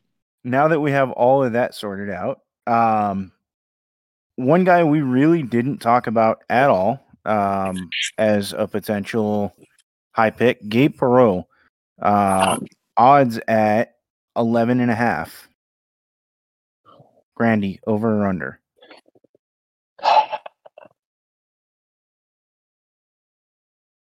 I'm gonna say over. Tim, I'm gonna say did you say 12 and a half? 11 and a half. 11 and a half. I'm gonna say under, and I'm gonna say he is a Buffalo Saber. Uh, well, that would be an over at 13. Oh, dude, Uh, I need to go to bed. well, the good news is Vegas agrees either way. They're minus 115 on both sides. So they That's can't even make matters. up their minds. Uh, I'm going to give you guys three more. Um, and then we'll move on to a quick lottery. Uh, Matthew Wood, 14 and a half. Tim, over or under? 14 and a half. I am going to say uh over. Grandy, I'm gonna say under. Vegas agrees with Grandy, minus 220 at under 14 and a half. Um, Wow. Otto Otto Stenberg, and this is one this is one guy we haven't talked about a lot, but he's one of my favorite late first round picks. Um Vegas has him sorry, the the over under on him at 28 and a half. Grandy, over or under? Under. Tim, I'm going to say over. Vegas going with Grandy once again at minus 185. And Well, the Me Oh, and go ahead. Vegas don't get along. This is well documented. fair enough. I'm also I'm also saying under on way too many of these guys. So All right, our very last one, uh, Tom Willander, under over 12 and a half. Tim, I'm going to say I'm going to say under. Grandy, I don't see how he gets away from the St. Louis Blues, Canucks, Coyotes trio. So I'm gonna say under. Vegas would agree with you guys. I believe it's minus 250 on that one. Mm.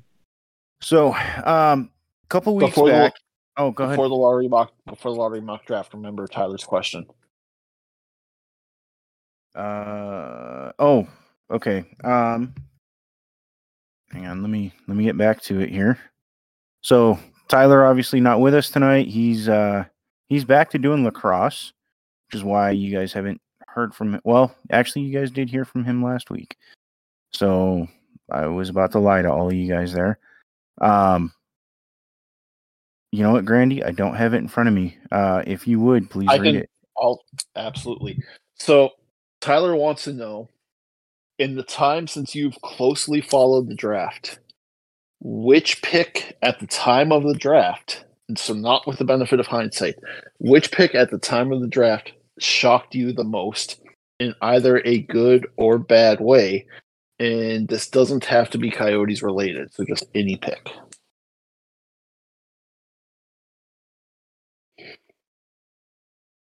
Yeah, so I'm yeah, I'm I have we talked about this a little bit before. I can't think of one where I was more like, "Are you joking?" Uh, the the Ottawa 10th overall in 2021 Tyler Boucher pick.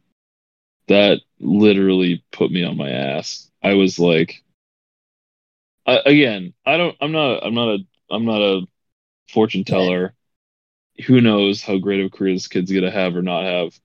But at the time, I was just like, "This is insane." They put his stats up on the screen, and I remember just being like, "Is this a joke? Is this the? Is this like this is the guy you're taking?" And that that that class was like insane. It, Power, Beniers, McTavish, Hughes, you know, Guenther right before him at nine, and then Auto takes Tyler Boucher. I was like, what? I to this day I will never understand it, but that's showbiz, I guess. Grandy, who you got for us? So that was actually going to be mine because I remember reading a three round mock like the day before that had the Coyotes taking him in the third round. So to see him go 10 just floored me. But I'm going to switch and go when Detroit took Mo Seider. This wasn't necessarily in a good or bad way. I just remember I just remember the absolute shock I saw feeling that. It was one of the first drafts I really followed closely. Um I was just starting to get into it. It was maybe my third draft like this. And yeah, so to have this guy go from the mid 20s to seventh overall was just, or sixth overall, sorry, was just mind blowing, especially when it was somebody as respected as um, making the pick. And quite obviously, this turned out for the better for Detroit. So, all right. So I'm actually going to go with three picks. Um, and I'm going to tell you it's from the 2015 NHL draft. Anybody that follows the draft should already know where I'm going here.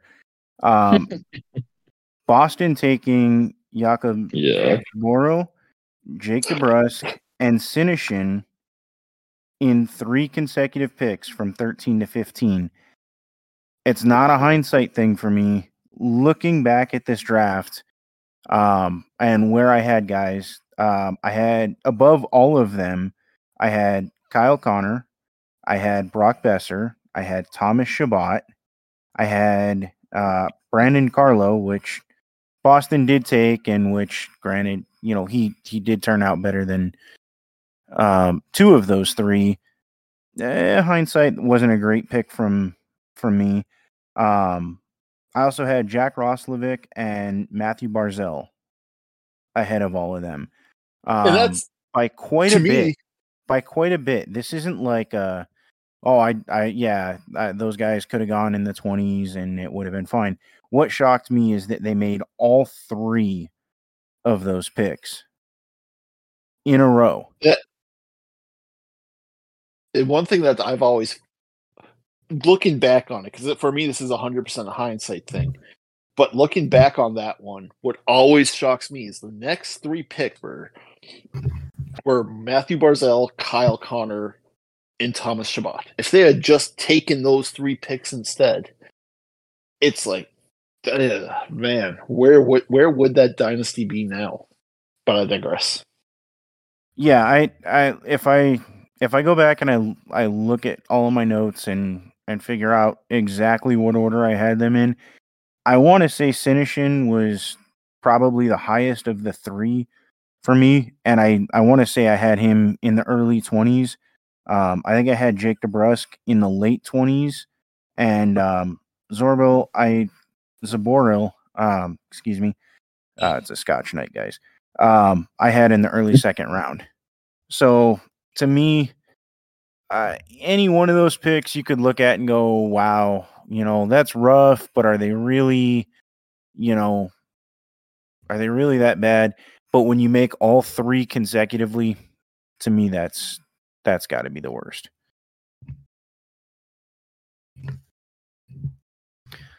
So, all right. Well, we'll move on to our lottery mock. We've got one more listener question to follow that.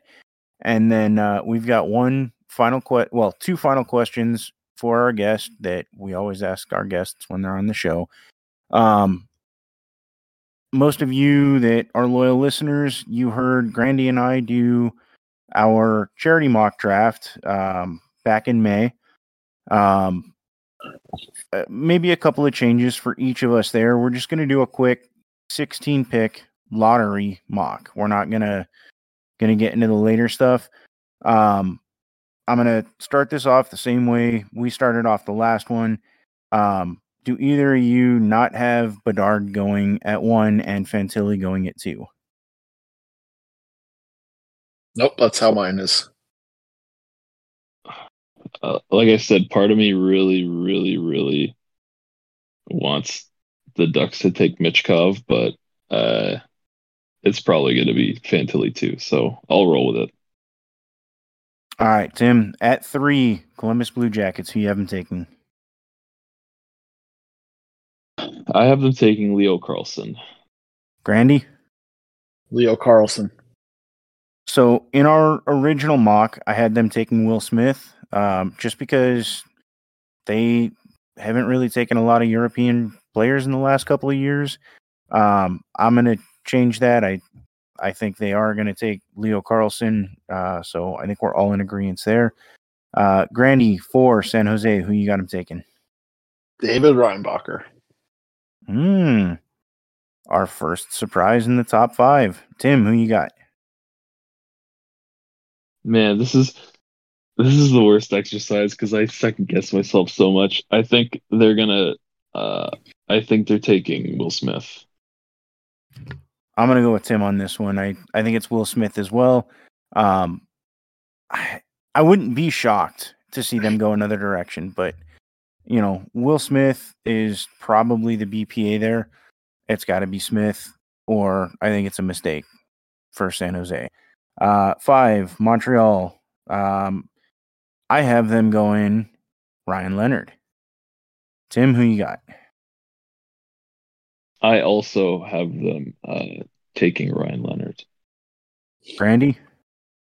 They are jumping for joy that the Sharks did not take Will Smith and run into the podium to select him.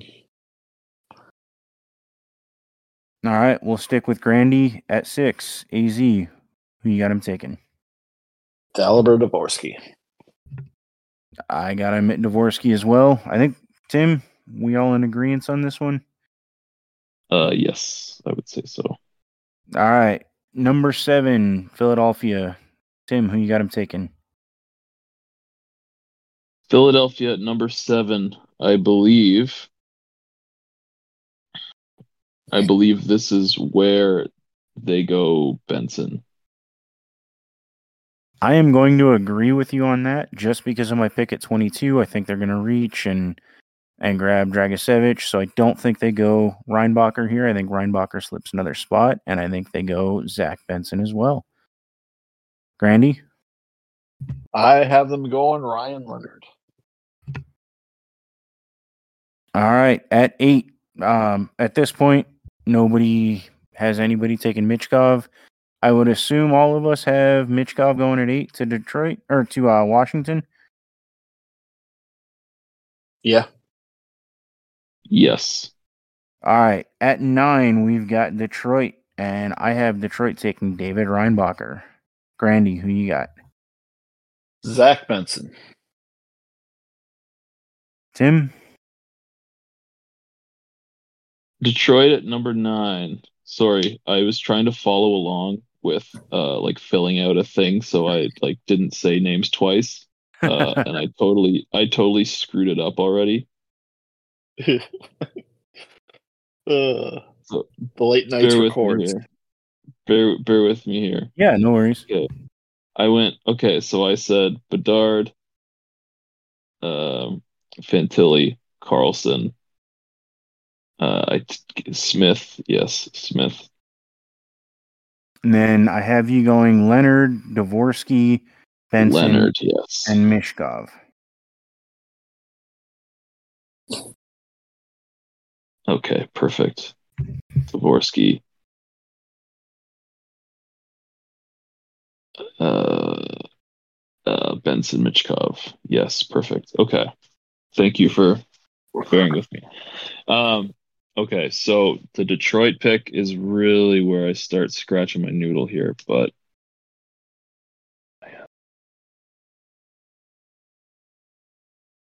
I think I think they don't I think they don't look twice, and I I think they just go with Oliver Moore here. You're breaking my heart, Tim. I'm breaking mine too, buddy. All right. Um, at 10, St. Louis. Um, I've got this this is a little bit of a reach, but I don't think quite as much as the uh Dragicevic reach. And I'm gonna stick with this one. I think St. Louis taking Axel Sandin Pellikka. Mm. Grandy, Okay. who you got at 10? So I've been debating between Sandin Pelica and Willander. I'm going Willander because they already have the five foot ten defenseman prospect in their system. So All right, Tim. Tim, go ahead and give us 10 and 11, St. Louis and Vancouver. 10 and 11. So I think St. Louis is going to be uh, very bullish on this pick. I think that they're going to take uh, Reinbacher here. Grandy at number, or I'm sorry, Tim, go ahead and give us 11 as well. Vancouver. 11. Yes. 11, I think they I think 11 they go uh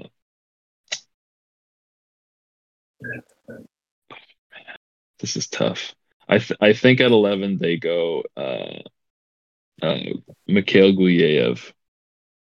I think they I think they're the first ones to to really reach for that Russian defenseman.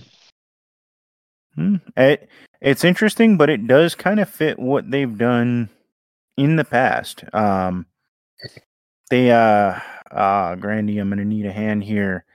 Who Todd was the Colson. Thank you. Uh, I was going to go, who did they take at number nine a couple years back? Um, But if But I yeah. remember, was that was that a reach when they took him? not not so much a reach, but they weren't afraid to take the Russian in the top ten. Oh, okay. Um, but Grandy, Vancouver at eleven, who you got him taking? I have them taking in another move to break all of our hearts, Oliver Moore. Well, it's a good thing both of you guys are going to be wrong. I really hope I'm wrong. uh, at 11, I got Vancouver going Tom Willander. And to me, a lot of that has to do with the fact that they just bought out OEL. They don't have a ton of great defensive prospects.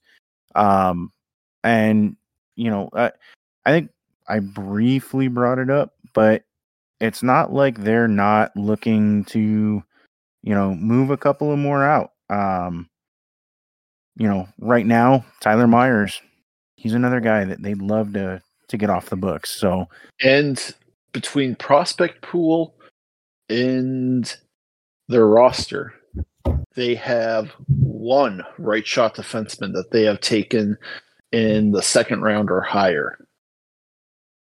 So Now the sh- the shot thing's very much philosophy and a lot of it really depends, right? So I you never know, right? Some some coaches might go, I'd rather have a good guy than a right shot guy, but they don't have either, so who knows? fair enough. All right. Um, so at 12, Arizona proudly selects Oliver Moore. Tim, who you got? I'm gonna I'm gonna snapshot that and like replay it in my brain until I get to Nashville. Um, I uh, here in this mock scenario, I think that they take uh, Tom Willander. Grandy? I have them going Matthew Wood. Mm, Not not a bad one. I mean, he really does fit the Armstrong mold there. All right.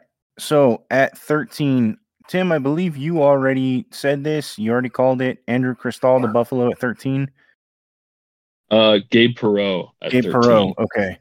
Um, I have Andrew Cristall. They're both smaller guys. They're both wingers. They're both highly productive. Similar make, different name. Um, Grandy, who you got at 13? I have them going Dmitry Simashev. Definitely a team in need of defense right now. So not a bad pick. Uh, Grandy, keep us going at 14.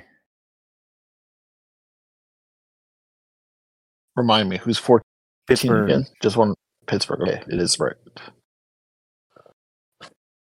I th- I think this is where Gabe Perreault goes. Tim? I could I could see that. Uh, in my in my in my mock, I think this is uh, the prime landing spot of Andrew Cristall. I think I think uh, Dubas is not a guy who's going to shy away from a small player, and I think they need to just get the best offensive talent right now. So I know this wasn't a criteria of it. Um, I think Eduard Sale goes at 14, but I don't think it's Pittsburgh. I think Kyle Dubas is at the request of ownership looking to retool quickly, get as much as he can out of Crosby, Malkin, and Letang. Um, I think that that pick gets traded. I can't say to who. I, I don't have a guess there. I think Eduard Sale is probably somebody that a team is going to look at who's left and go, uh, he's going to go in the next couple of picks. He's our guy. Let's make a move for him. So I have Eduard Sale going at 14. I don't know if it'll be Pittsburgh still making that pick, but I think somebody moves into that spot to take him. Oh, Um, if if we did trades in this, I would be here all night. I have so many. Yeah. oh yeah, no, there, there's there's a ton of them. It's it's more about who's going where and less about who's actually definitely, pick. definitely. Um, I'll keep us going. 15, Nashville. I think they go Brayden Yager. I think there's definitely going to be a need at center in the years to come. Um, honestly, I think 15 is kind of a fall for him. I had him, uh, I think, like seventh when we started the year. Um, like our our end of draft, way too early mock draft. I think I had Yager at seven. Um, I think he he slips a little bit at 15. I think he had a fantastic playoff. Um, I think Nashville's getting a real a real gamer there at 15. Grandy, who you got? I have them stopping Axel Sandin Pellikka's slide here. Tim, who you got at 15 in Okay. Nashville? I think Barry Trotz is going to get a very Barry Trotz kind of guy, and I think that guy is uh, Colby Barlow. I think he goes, in my opinion, too early, but I think Nashville's where he's going. That's interesting because at 16 going to Calgary, I have Colby Barlow. Um, but before I ask you guys who you have at 16, when you said Barry Trotz pick, I was actually expecting Dmitry Simashev, considering Barry Trotz being a very defensive minded guy, six foot four, smooth skater, strong defensive defenseman. But I do like the Colby Barlow pick. Um, but on to Calgary at 16, last pick. Tim, who you got? So this is where I think uh, Sandin Pellikka ends up. Grandy? They are going Nate Danielson to replace some of the center depth they are trading away this offseason. Yeah, that that will definitely be need. That that actually changes a lot because when we mocked, we weren't looking at the fact that Lindholm was going to be gone, um, the potential that Toffoli was going to be gone. There there was real real It- talk that it- they would be looking for a defenseman, and that might not be the case anymore. And it sounds like this team is. It sounds like there's two teams that are just having absolute fire sales right now Philly and Calgary. Everyone potentially available. the the difference between the two teams though here and tell me if i'm wrong or if you guys get the same impression philly is doing it because daniel briere comes in and realizes that they need to do it calgary is doing it because the players don't want to be there anymore Oh, absolutely, 100%. Calgary is doing this because they're forced. thoughts tim Well, Cal, yeah, it's really too bad. Calgary's just kind of fallen apart at the seams here. Um, it's I think all those players are. I think Elias Lindholm is a much better player than I think people think he is, but maybe that's just me. Um, Oh, he's a They'll all be fantastic player. Right. And I mean, I think a lot of people have look at last season and they kind of forget how incredible he was the year before. Um, and I th- I think Lindholm could be uh could be a fringe number one center on a lot of teams. Um, if we were doing uh, if we were doing mock in this our mock draft, I would actually have Detroit trading nine overall to Calgary for him. I'm not unconvinced that they're trading their later pick for him or DeBrincat, but I guess that's another podcast.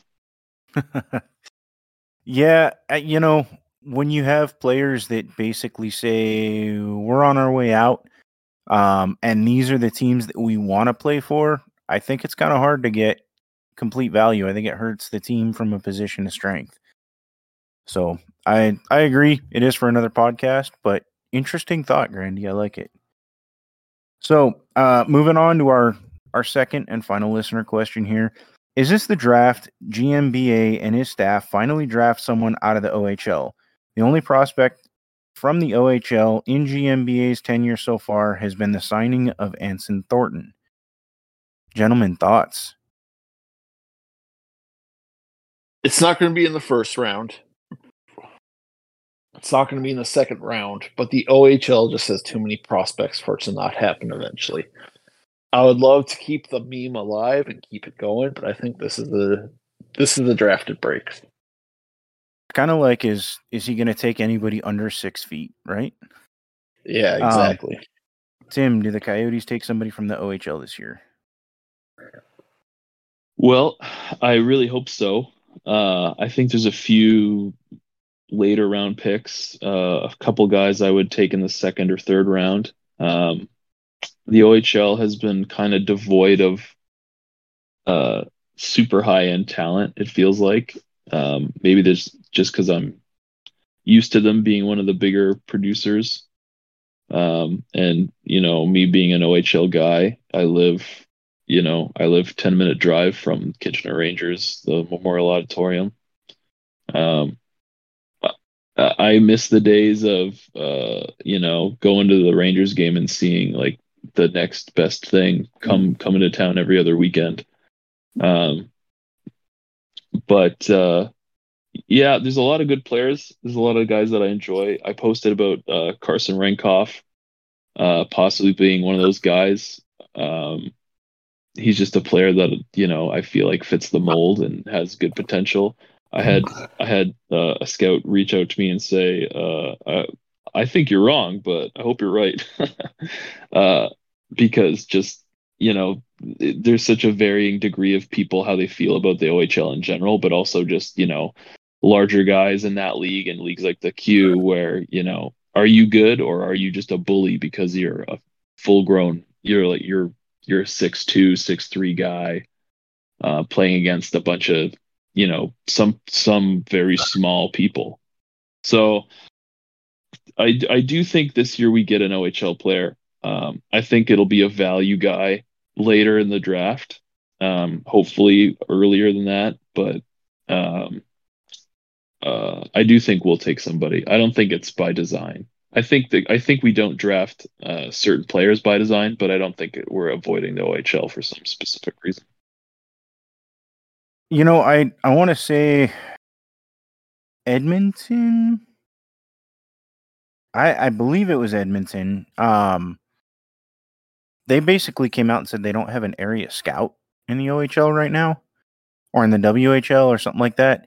Um, it almost makes you wonder if that's common practice that some teams just avoid certain leagues based on play style.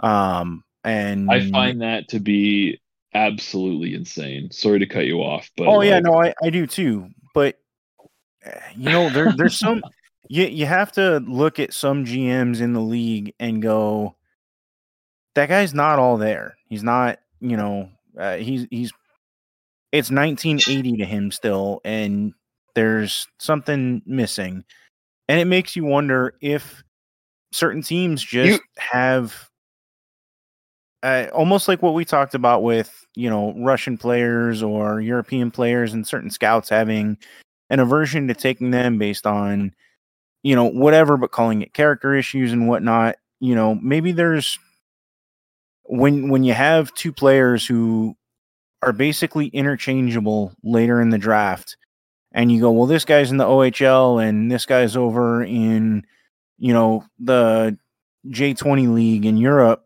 but we're going to go with the J20 guy because I like the league he's in more. I think it offers, you know, better development. Um, I think the traits they learn there, you know, are are better for the NHL game. You know, however that works out, I I do think some of those things come into play. Um, for what it's worth, um, 30 players were taken from the OHL in the 2021 NHL draft. 35 players were taken in the 2022 NHL draft. It's not a huge number when you're looking at well over 200 players taken.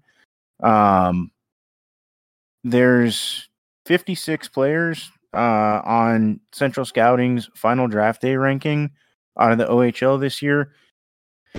Statistically speaking, I mean, if you're talking about more than 10% of players coming out of the OHL and the Coyotes having 12 picks, statistically speaking, yeah, they're they've got to take at least one. You would think. But who knows? I mean, there might be something about, you know, if you're not uh, let's say the Coyotes are interested in Oliver Bonk and he drops a little bit, they move up into the end of the first round, they grab him there's quantifiable talent there. It's not as much of a dart throw. Whereas later on, I, I do think the league that guys play in could come into play. Not so much between the OHL, WHL, and the Q or the USHL, but when you're talking about playing overseas, uh, playing in Russia, playing in Europe leagues, playing in Nordic leagues, I do think there there is some bias based on the the area scouts that you you hire and who you have most faith in. So if they don't take anybody in the first two rounds, I think it's or in the first three rounds, excuse me, I think it's less likely that they take anybody out of the OHL. Um, but I, I do think they got to take one this year. One thing I do want to point out too, because I know when I first started getting into the draft, it felt like every single Coyotes pick was coming out of the OHL, and that's because for a long time, for way longer than we should have, we didn't have scouts in Europe. We didn't have scouts in Russia. We had one part-time scout covering the entire continent. That's changed, and you've seen the Coyotes dip into Europe a lot more over the last couple years as a result. Um, and I think that more than anything else has been what's changed about that. But also, it almost feels like too where maybe not with the depth of talent, but with the overall top level of talent, the WHL and OHL have almost switched places where the WHL has a lot of the top talent coming out of the CHL over the last two years. I would agree with even. that. I would definitely agree with that. And then then the other thing that a lot I think a lot of people don't think about is that even when you're not talking about some of the top prospects, um, leagues overseas, you have loan programs where you might have a junior contract with this team, but you might get three or four games loaned to you know this um, second tier league you know that that isn't so much a juniors league but you're going to play against men it's not comparable to the NHL but you're going to get the experience of playing against more physically mature players. And i think maybe that plays a little bit into that tiebreaker there where yeah, we could take this guy out of the CHL or you know this guy played 10 games in a B league over in Allsvenskan and you know, for their their B level league, and we like the fact that he's already got that, and we saw how his game changed when he went back to his junior team, and we saw his adaptability. So we're going to take him instead. I those are I, I can't say those things actually happen, but to me, they have to be looked at as an advantage for European players because the other thing you, you have, are constantly moving the other thing you have too is just the ability to sign them to your AHL team if you need to, that you do not have with anyone coming out of the CHL leagues for at least two years. Yeah, one one year on some of the overagers, um, or or very late birthdays. I think, uh, like early September birthdays, where they're basically a full year over the age. Um, you can get a couple of those guys in at that point, but yeah, I uh, the the CHL NHL agreement is terrible for developing prospects, and I'm sure that plays a factor as well. So, um, I, I hope that answers your question. Um, we got two questions for Tim here before we wrap things up. Um, Tim, every guest that comes on our show, we ask for a Mount Rushmore of Coyotes.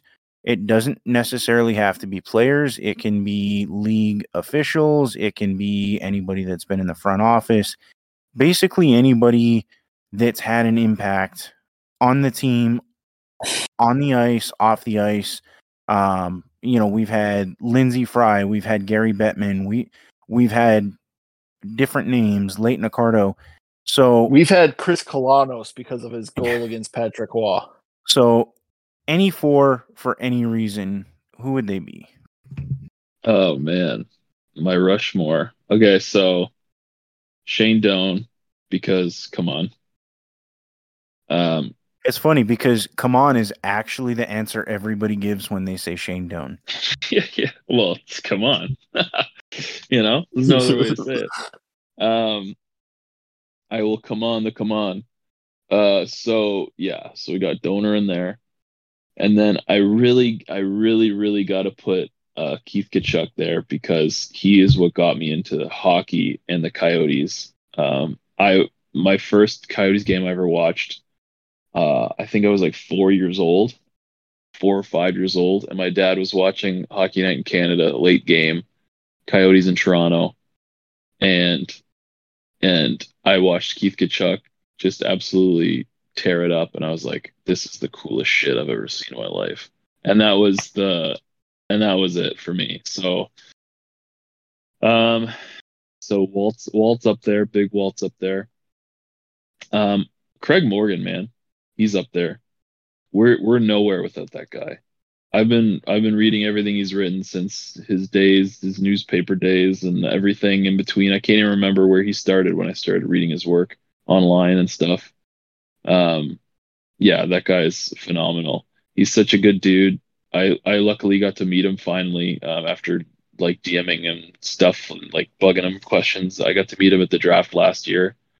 Um, and uh, yeah, he's he's amazing. Best journalist. I'm so glad he's ours in this for this team. Um, so I got Shane, I got Big Walt, I got Craig, and then literally you have to put Gary Bettman there because without him we're we're gone. Uh, I think it, I, I don't think it's as cut and dry as like he's the only reason why we're here. I think the well there. Um, the Phoenix market is one that even if they left, they'd have to go back to one day. You can't leave that untouched. It's and it it just makes the most sense for the league and revenue and everything to make it work finally. So, but Gary is a legend. All right, I like it. So, this question uh, isn't one that necessarily started with the show, but it's one that I won't let die. Um, what animal could you beat in a fist fight? What what's the most fierce animal you could beat in a fist fight? Well, I love dogs. I hate to say this, but I know for a fact that I can beat a rabid German Shepherd in a fist fight because I had to do it. Uh, uh, I was walking, I was walking around my neighborhood with my uh, girlfriend and her dog.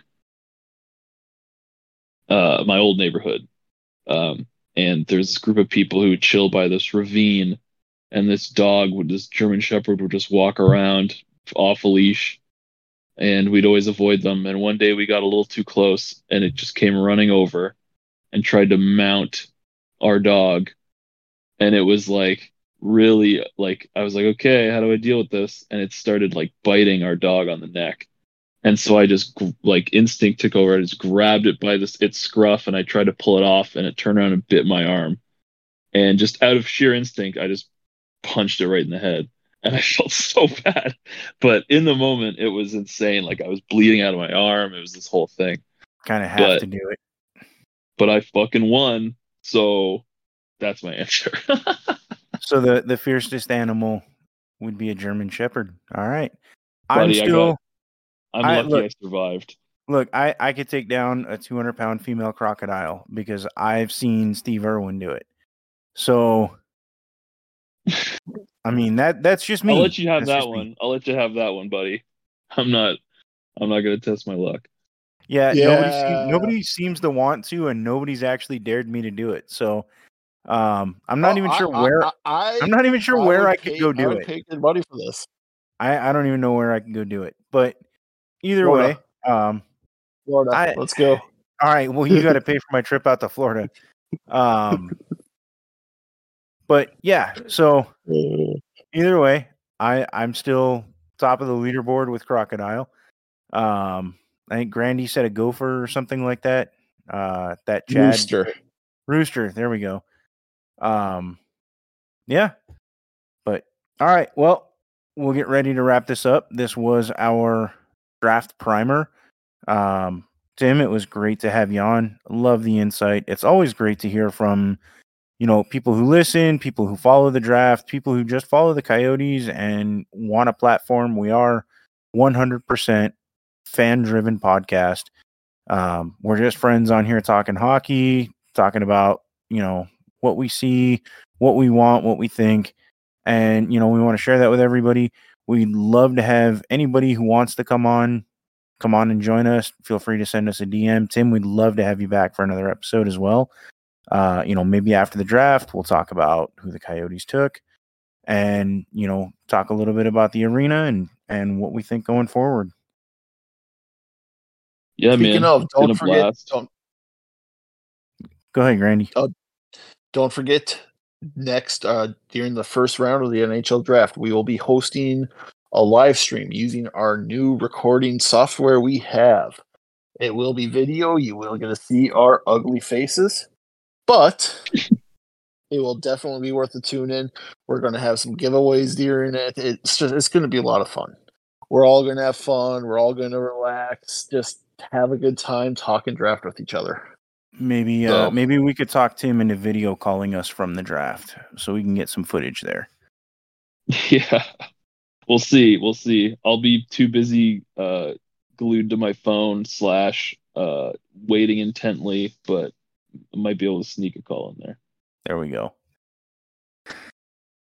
All right. Well, from all of us here at the Chirpin Yotes podcast, this was a fireside chat, uh, a draft primer edition. Um, after our lottery special, we'll shift focus to, or I'm sorry, not a lottery special, our live draft special. We'll be shifting focus to free agency and the rest of the offseason. Back to some arena talk, Clayton Keller, and the timeline there, amongst plenty of other things. So, from all of us here at the Chirpin Yotes podcast, thank you for listening. Uh, don't forget to rate and review us, give us five stars wherever you listen, and have a great night.